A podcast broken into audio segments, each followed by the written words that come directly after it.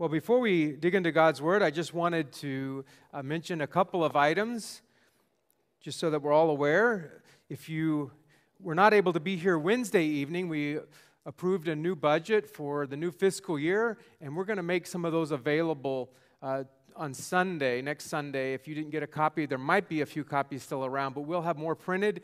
And today, there's a blue report, financial report, that's in the back and in the foyers, and that's one that um, I forgot to have printed up for Wednesday, so that was my fault. It's uh, kind of a report of the Student Center loan, and that was commented, but now you can have a printed copy of that report in the back. And um, now, if you weren't able to be here Wednesday, I hope that you will make definite plans to be here next Sunday evening uh, for the installation service for Pastor Jacob and Lindsay. We are so excited for that.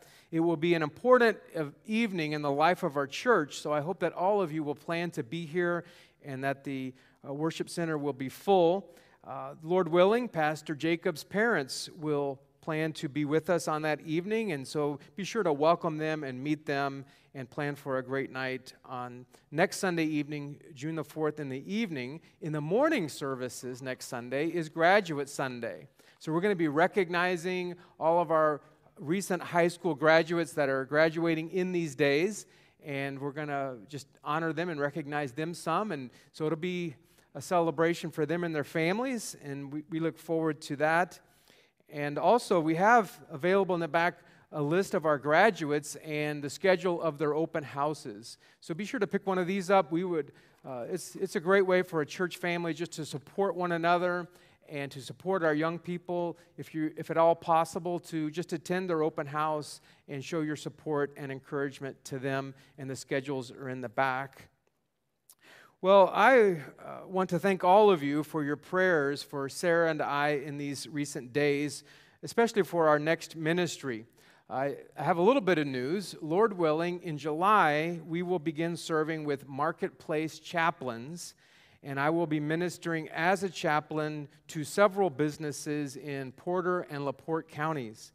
And I'm very excited for this. They requested a bilingual chaplain for some of those businesses, and that's right up my alley. So we're excited to begin serving with marketplace chaplains. And basically, we're a chaplain, I'll be a chaplain to all of the employees of a particular business. And these are business owners that are faith minded or Christians and they see the value of having a chaplain come into their place of work and one day a week and make rounds with the employees to pray with them, to counsel with them, to encourage them.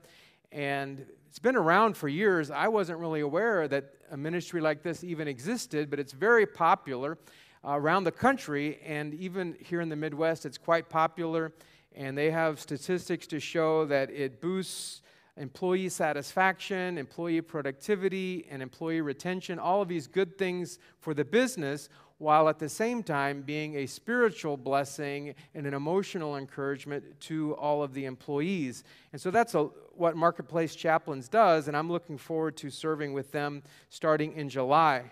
Before we begin with that, Sarah and I plan to take a little bit of vacation time together in June. So it is likely that uh, June 11th will be our last Sunday here. That's the plan. And, um, you know, I'm so thankful that this transition with Pastor Jacob has gone so well. And he and Lindsay are off to a great start. They are just doing a wonderful job, uh, whether it's with the staff or visiting folks in the hospital or just connecting with so many of you and all of the rest. I'm just so uh, thankful for Pastor Jacob and Lindsay and how the Lord has brought them to serve here at Lake Hills. And we couldn't ask for a finer couple to minister here. And they have gotten another invitation to visit a life group. And I want to encourage your life group to invite the Riggs to come and visit your group and be with you on an evening like that. It's a great way to get to know one another better and that would be great if um, all of the life groups were able to do that. Well, this morning, as we look to God's Word, I want to begin my message with a simple question for you. I ask you a simple question How do you walk? I, by that, I mean, like, what is your gait like? How do you move your arms, your shoulders? How do you swing your legs or your feet? What is your swagger? How about that? What is your swagger? Uh, have you ever noticed that we all have a particular way in which we walk? I mean, it's recognizable. You can see someone way across the parking lot or way over there, and if you know them well, you can just say, oh, yeah, that's so and so. I can tell by the way they walk, by the way they carry themselves physically in their walk or their gait. And have you ever even noticed, possibly, you've noticed this, I'm sure, that you can recognize their children have a similar way of walking as their parents or one of their parents. Have you ever noticed that? I'm the only one? Yes. Uh, and that's how familiar or how identifiable our walk is to others. So then, as we turn that to a spiritual frame, do you walk like a Christian? How is it that a follower of Christ is supposed to walk? What are the strides? What are the movements? And is it noticeable to those around you that, oh, yeah, that person, they walk like a Christian? They carry themselves like a follower of Jesus Christ. Uh, so, um, we're going to talk about that this morning to answer a simple question how to walk like a Christian, how to walk like a follower of Christ. And to do that, I'm going to invite you to open your Bible with me to Ephesians chapter 4. Ephesians chapter 4, and we're going to read there beginning in verse 1. And if you're using the black Pew Bible that's there in the book rack in front of you, if you did not bring a Bible, you can just borrow that one. And in that Black Pew Bible, all you have to do is turn to page 1345. Page 1345 is going to take you to Ephesians chapter 4. And um, Ephesians is a letter that was written by the Apostle Paul to a, a large congregation of believers in Ephesus. Ephesus was a very large city in Asia Minor. And so Paul wrote to the Ephesian believers that lived there in Ephesus and were part of a rather large church. And maybe it was the first megachurch ever, right? It was a large congregation. And the theme of Ephesians is that Christ has united all believers into one body, the church, and he is the head of that body. He's the head of the church. Now, the letter of Ephesians is very similar, it's almost parallel to the letter to the Colossians, eh, where it's, it's very parallel, and that's where Pastor Jacob has begun preaching. And one of the things that I already, since we first had Pastor Jacob come and candidate, that I appreciate so much about his preaching is how Christ centered he is in his preaching. And the Colossians, the theme is the supremacy of Christ in all things. And it's the perfect place that he has begun his pastoral ministry by beginning in Colossians. And even when he came to candidate, he preached a very Christ focused, centered message from Corinthians. And so nothing is, is more important than that. And, and I'm so thankful for that. Let's read here in Ephesians chapter 4, beginning in verse 1. Read with me now the powerful, living, eternal words of God. Ephesians chapter 4, beginning in verse 1. I, therefore, a prisoner of the Lord, urge you to walk in a manner worthy of the calling to which you have been called. Now, how is that walk? What does that look, walk, what does the strides look like? Well, verse 2 elaborates with all humility and gentleness, with patience, bearing with one another in love, eager to maintain the unity of the Spirit in the bond of peace. There is one body and one spirit, just as you were called to one hope that belongs to your call one Lord, one faith, one baptism, one God and Father of all, who is over all and through all and in all. And we'll end reading there for now. Now, this passage is about the unity of the church and how we are to walk like a follower of Jesus Christ means that we are to walk in unity. And we are to take the strides that, that uh, lead to unity and cultivate unity. So, believers are to walk worthy of Christ, it says, by walking in humility, gentleness, patience, and pa- peace. And all of those will help us to maintain the unity that we have as fellow believers in Christ. So, how does a Christian walk? Well, first of all, the first way a Christian walks is a Christian walks in a way that is worthy of Christ. Notice verse 1. He says, I, therefore, a prisoner for the Lord, urge you to walk in a manner worthy of the calling to which you have been called. Right away, we see Paul telling us how to walk. And he says, Walk in a way that is worthy of our calling in Christ. Live a life uh, worthy of the calling means, means to live a life that exhibits godly character, moral courage, personal integrity, uh, sexual integrity, mature behavior a life that expresses gratitude to God for our salvation.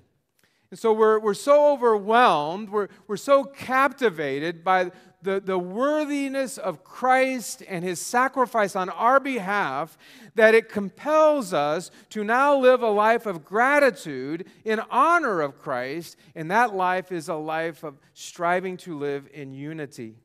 Paul says, Walk this way.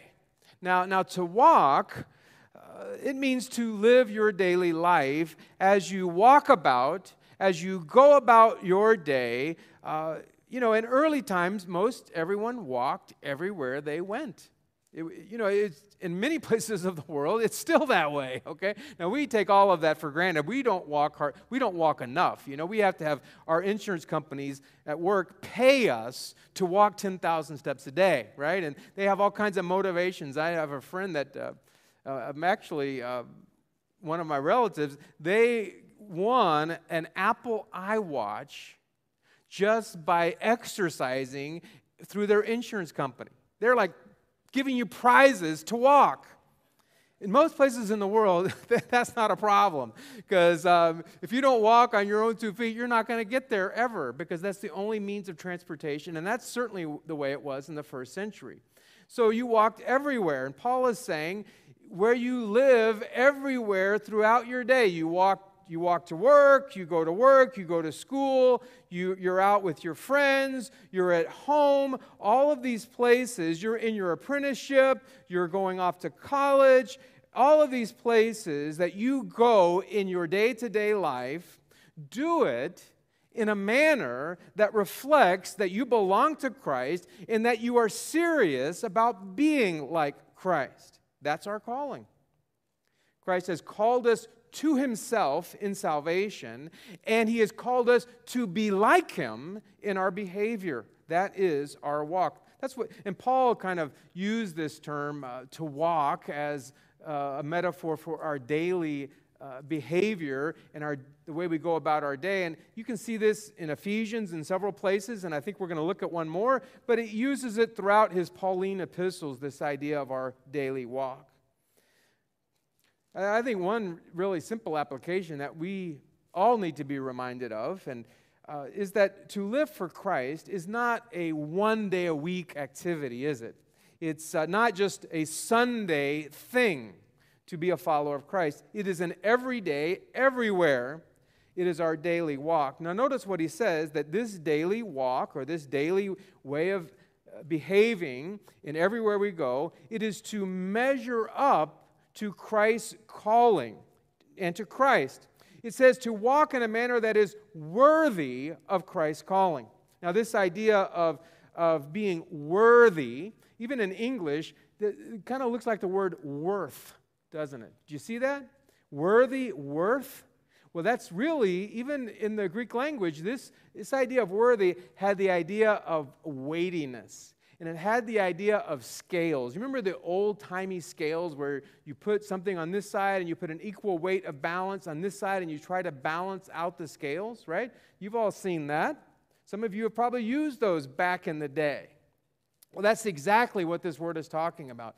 And he's saying that on one side of the scale is Christ and his sacrifice on our behalf. And all that he is, and all of his greatness and his glory and his supremacy, and Christ as the head of the church, as our Savior and our living Lord, all of that is on one side. All that he did for us and his sacrifice, that's on one side. And on the other side of the scale is the way you and I live day in and day out of our lives. And he's saying, you should be striving to make that balance out. That you are living in a way that is equitable, in a way that is honorable to all of this that Christ has done over here. That we should be living out our lives and striving to live in a way that measures up to all that Christ is and all that Christ has done. Now, that's, that's some pretty heavy stuff. That's challenging for every single one of us. But it, it's really something that we need to reflect upon and ask ourselves Am I walking in a way that, in a manner that is worthy of who Christ is and what Christ has done? You know, um, um, Paul says that he's urging us to do this and uh, he's exhorting us. You know, I, I, I uh, we can all be exhorted and urged. Uh, Paul's using, he's like, you know, this is really what you need to be doing. I remember one time um, I wasn't walking very worthy of Christ, but I remember this so vividly because I was exhorted by someone. And it just kind of, you know, when you're exhorted and you know you're guilty, you know, it just kind of has a way of ingraining itself into your memory, probably in a good way. I had a roommate in college. I had like four or six roommates in this. We were in this apartment, and they had like six of us crammed in there. You're living with these six other guys, and yeah. Anyway, one of the guys, he he he was he was he just got on my nerves so bad. And he was just like, he kind of shuffled around like Tim Conway, and he just mealy mouthed the way he spoke under his breath. He kind of mumbled everything, and it just like drove me crazy. And and I, I didn't really even notice this, or if, if I did, I wasn't recognizing. I just developed this like disdain for this guy. And it came out in my walk, it came out in the way I spoke to him or treated him. And this was going on. And then all of a sudden, one day, one of my other roommates, he just said, Hey, man, what is your deal with Jim? Why are you talking to him? Why are you treating him that way? And it just, he, he pulled me up short just, and he's, you know, he said just a few things, but he was so spot on, and I was so convicted. And, um, and I, you know what? It immediately, it changed the way I saw Jim, the way I treated Jim, and I want my treatment of him, and we want our treatment of each other to reflect the worthiness of Christ. And it's so practical. It's, this isn't something that you do at church on Sunday, okay? This is something that you do in the dorm room Monday through Friday or in your own house. You know, disdain towards someone that you live with is a very dangerous and unhelpful thing. It is like it's going to ruin your relationship. And, and that is not what Christ calls us to walk in that kind of a way. Paul, you know, something that really adds weight to what Paul is saying here is when he says, in the opening phrase of verse 1, when he says, I, a prisoner of the Lord. A prisoner of the Lord. Paul was a prisoner when he said these words. He, he was striving to live worthy of Christ, and it wasn't like it was easy for Paul. He was a prisoner. Now, if you know much of the life of Paul, Paul was imprisoned at least three different times that we know of. This was his second imprisonment. This was when he was imprisoned in Rome and he, he's, he's, saying, I was a prisoner. He was uh, under house arrest in Rome. He had Roman soldiers there guarding the door of his room there. He was allowed to write. He was allowed sometimes to receive guests, but he did not have freedom. He could not go out. He had armed guards around him, and he didn't know what was next in his life. He was completely trapped and, and chained there, and he could not leave. And, um, and he was released. And not, you, you all remember when he was in prison the first time. That was in Philippi when he was beaten. Him, Paul and Silas were beaten. And then they were chained down in the prison and they were singing hymns, right? And, uh, you know, there was a miracle there and they were free. That was the first time. This is the second time. The third time Paul was imprisoned was uh, a few years after this. When Paul was in Rome, on this occasion, he wrote what we call the prison epistles. He wrote Ephesians. When he said, I'm a prisoner, he was writing Ephesians there in that Roman uh, house arrest. He wrote Colossians. That's why they're very, he wrote them about the same time. They're very similar. He wrote Philippians. about joy. You know, it just it hits different when the person encouraging you to have joy, he's encouraging us to be joyful, he's the one sitting in prison talking about us having joy. It just hits a little different, doesn't it? And he also wrote the, the personal letter to Philemon. These are the four prison epistles that he wrote on during this two year period. And scholars, AD 60 to AD 62. And then he was released. Only four years later to be imprisoned again. But this time it wasn't house arrest. This time he was thrown in a dungeon, in a hole in the ground, where it was cold, it was dark, he was sick.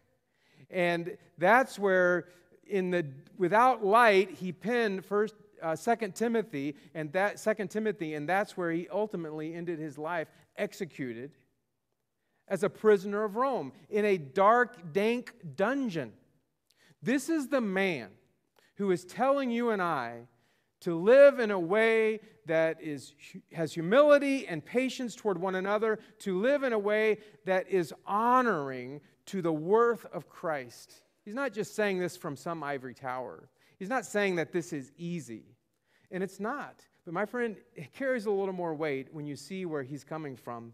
You know, I, I think of um, I, I, you know, I think we all understand that as Western Christians, as Western followers of Christ, we have it pretty cushy. I mean, literally, the pew you're sitting on, okay? Let's just start there. the air conditioning that we're enjoying right now, and the fact that we can, we, we went from our air conditioned house into our air conditioned car and drove on a smooth, paved, asphalted road to a paved parking lot and walked into an air conditioned building and sat down on a cushioned pew. Oh, yeah, we are suffering for Jesus. But we can't get along.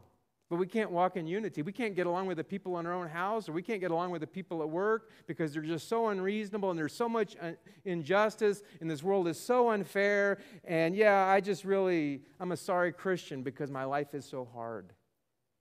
No, no, my friends. I think of uh, John Bunyan.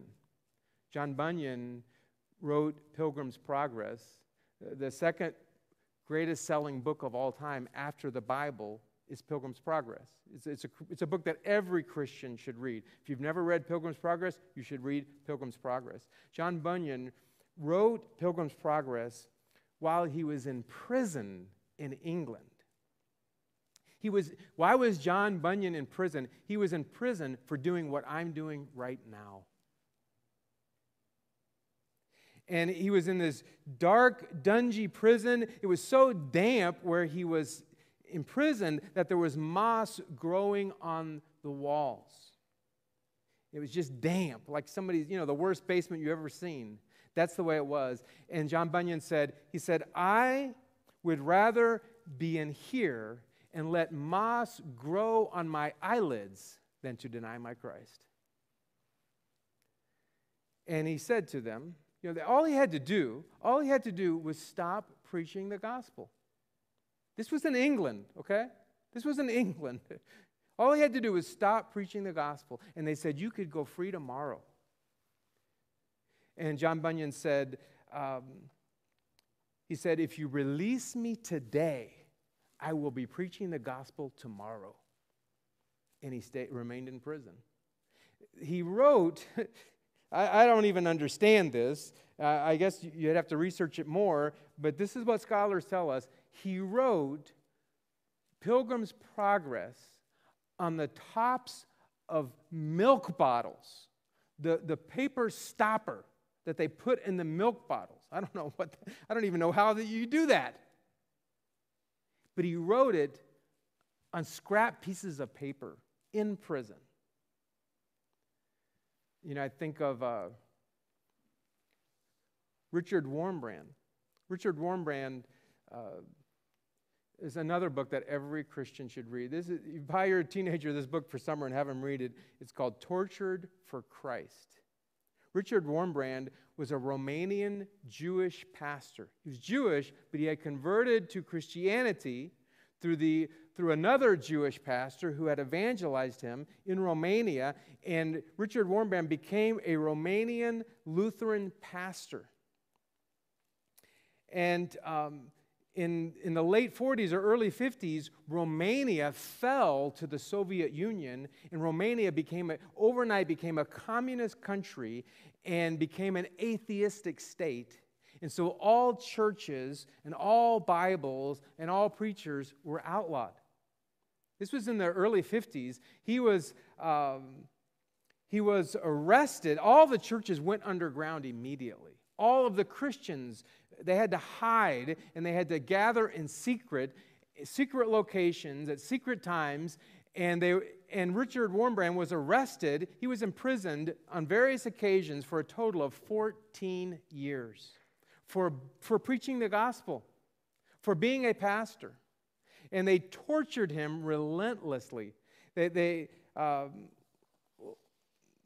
he had uh, he had multiple bones broken, four vertebrae in his back, many other bones. They carved him in over a dozen places. They burned him. They cut 18 holes in his body. On one occasion, he, he and the other pastors, what they were doing is they were trying to torture them to get them to reveal the names of the Christians and the locations of the secret churches. And they wouldn't do it. And on one occasion, they had, him, they had him and the other pastors in solitary confinement in these little cells that were underground. There was no sunlight. For three years, he saw no sunlight. He saw no moonlight. All he saw was that four walls of that dank cell, and the only people he saw were those who came in to torture him. And they, they made him sit in a chair erect for days without sleeping. And that and when they would finally throw him back into his cell, do you know what he would do? He would, um, he began, him and the other pastors and other Christians that were in prison, they learned, I can't even do it very well, they learned to tap Morse code on the walls. And he would tap in Morse code Bible verses to encourage the prisoner in the cell next door.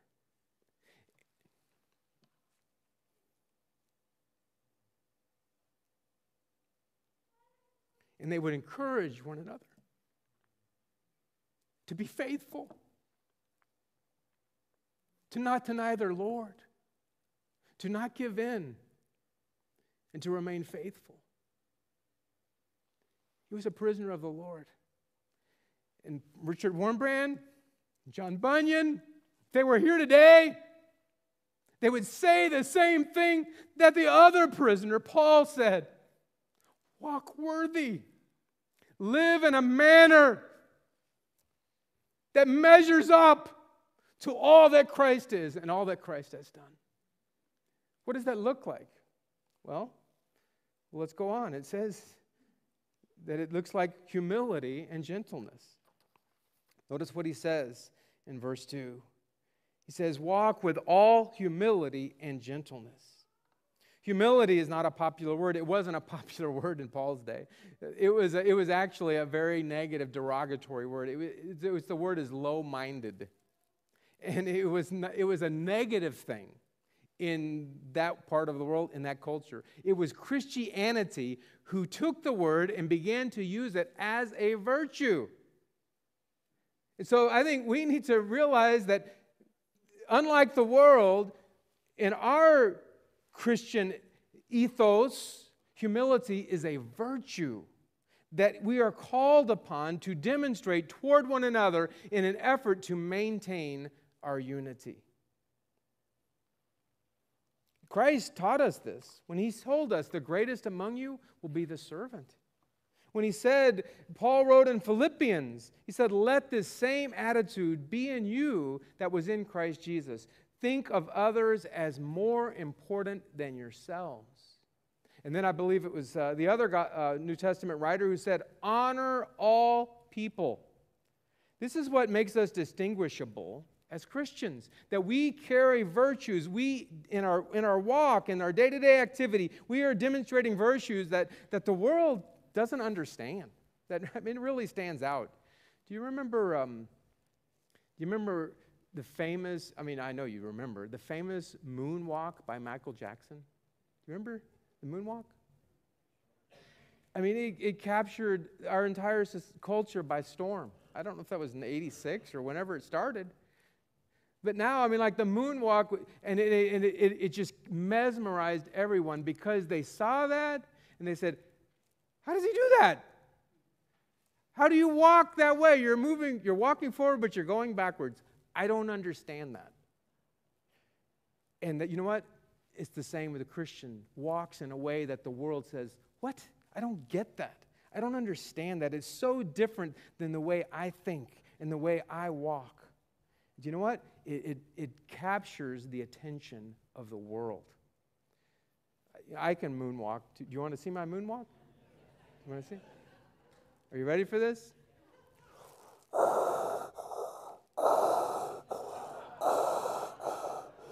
That's, that's the only moonwalk I've got for you guys. I'm sorry. I wish I could moonwalk, but I can't. There's another characteristic of the way we walk, and that is patiently and forbearingly, it says in the second part of verse 2. It says, Be patient, bearing with one another in love. Do you know what this means? It just means uh, that you're patient with people, that you put up with their personalities and their idiosyncrasies. You just kind of put up with them. You know, I mean, I'm not, I'm not sinful things, obviously. I mean, you can still call them out, but they're not going to be perfect tomorrow. But the, you know what bearing with one another in love is? Exactly what I was not doing with that roommate all of those years ago. Until I got called out on it. I wonder if God's calling you out today on your kind of ornery, impatient, irritability, disdain for the people that live under the same roof as you. And it's not Christ like, it's not measuring up at all. Treat others the way you want to be treated with grace and patience and respect and love in your daily life. That's not how many people around you may behave. But don't behave like them, you behave like Christ. You know, this summer is a, is a great opportunity because maybe you're going to go on a road trip with someone, with someone's, you're going to be in a car for hours with your family members, your little brother or sister, or whatever the case may be. Uh, is opportunity. You know, let's make it a good summer. But you know what? Even better than that, let's make it a godly summer. As you're at home with your family, as you're going about your summer activities, as you go to camp or wherever you end up going, in your day to day walk, by being patient and bearing with one another. And your Bible might say forbearing. It's just putting up with other people in their irritating ways. You know, um, then notice lastly, he says in um, verses 4 through 6, let's, uh, well, let's look at verse 3 when he says, eager to maintain the unity of the Spirit in the bond of peace. So this is to walk in unity. And that's kind of the summary of it all to walk uh, in patience and forbearingly. And, and uh, ver- all of verse 2, he said, all of that is the way that you end up walking in unity and maintaining the unity of the Spirit in the bond of peace. He said we're to be eager to maintain this. So we're working hard to keep the unity that we already have in Christ. We're not creating unity, we already are unified in Christ. What we have to do is we have to maintain that spirit of unity in the way we act and treat one another. And it's hard. You have to work hard at it. You have to be eager. You're intentional. You're actually focusing on being conscious of walking in a way that is um, with humility and gentleness and patience because you are trying your best to maintain unity. It's hard work. You have to put forth effort. You know, I remember uh, years ago, I was probably 11 or 12 years old. I was like in the probably the sixth grade. I was probably like 12 years old, and they came around with the March of Dimes. It was a fundraiser that we could sign up for, the March of Dimes, and, we, and it was for a charity, obviously. And so you had to get sponsors. And then on a particular Saturday, Saturday, we were going to go walk on a walkathon.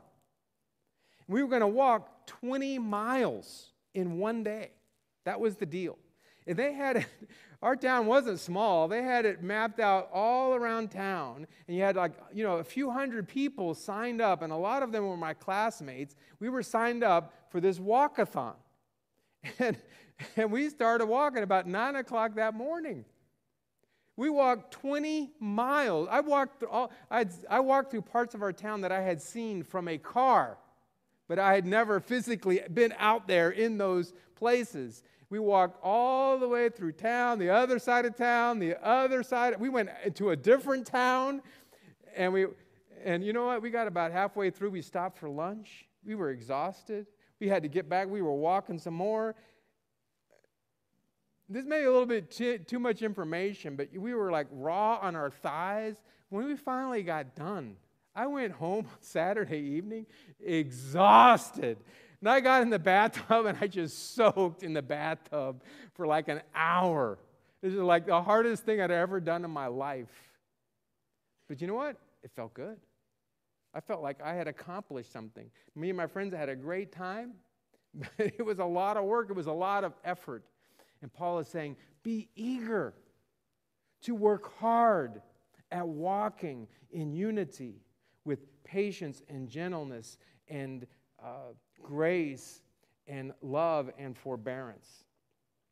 And then notice um, verses, um, verses 4 through 6. Notice he kind of, um, he kind of summar- summarizes all of this.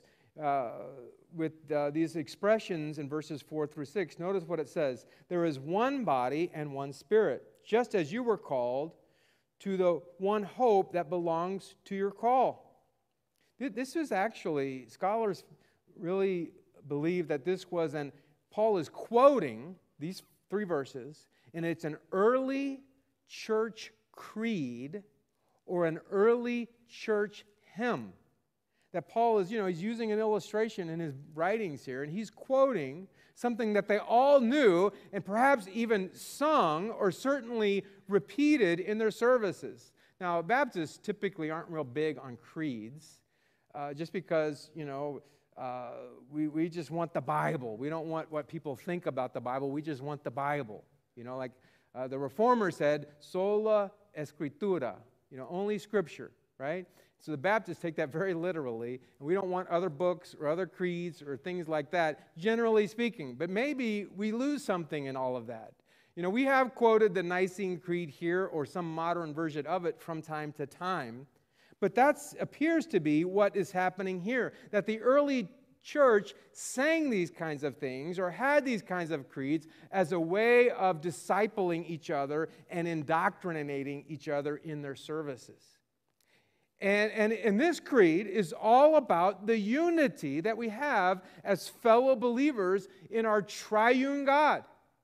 And so he starts out talking about the Holy Spirit. And then he goes on to the Lord Jesus Christ. And finally, he talks about our unity in God the Father.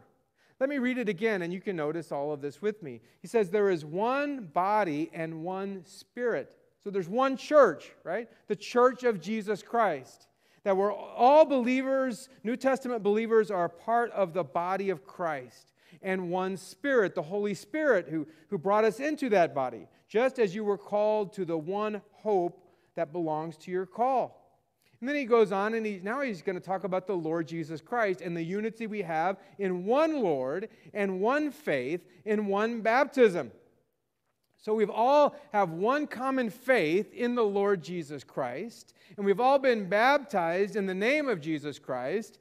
And, and, so that's part of our unity. And then he says, and one God and Father of all. This is God the Father, who is all of ours Father, who is over all, he's sovereign over all, he is through all, and he is in all of us.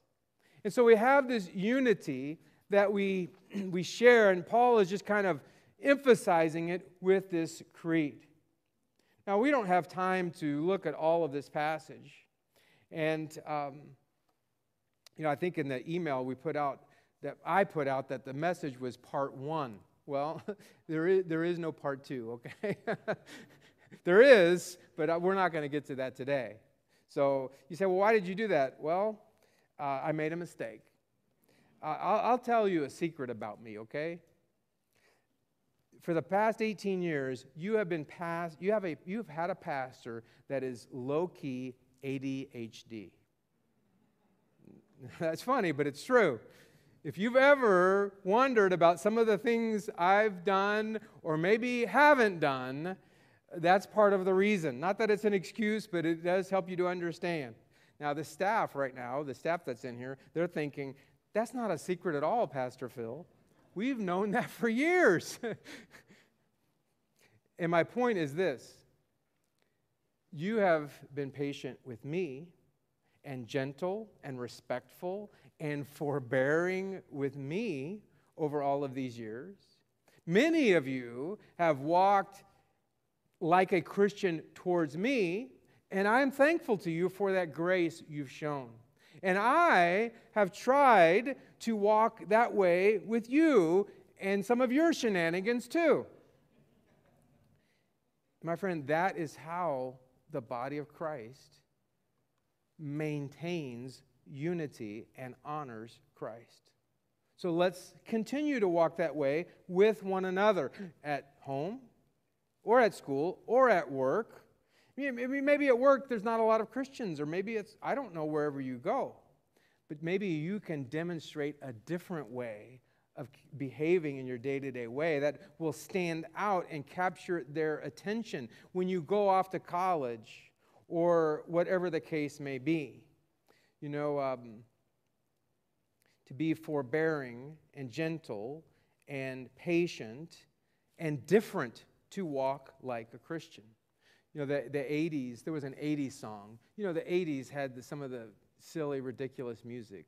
You know, the, the 70s music, now that is real good music.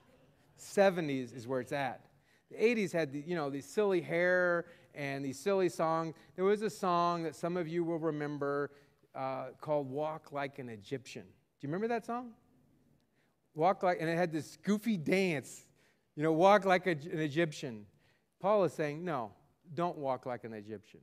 Walk like a Christian.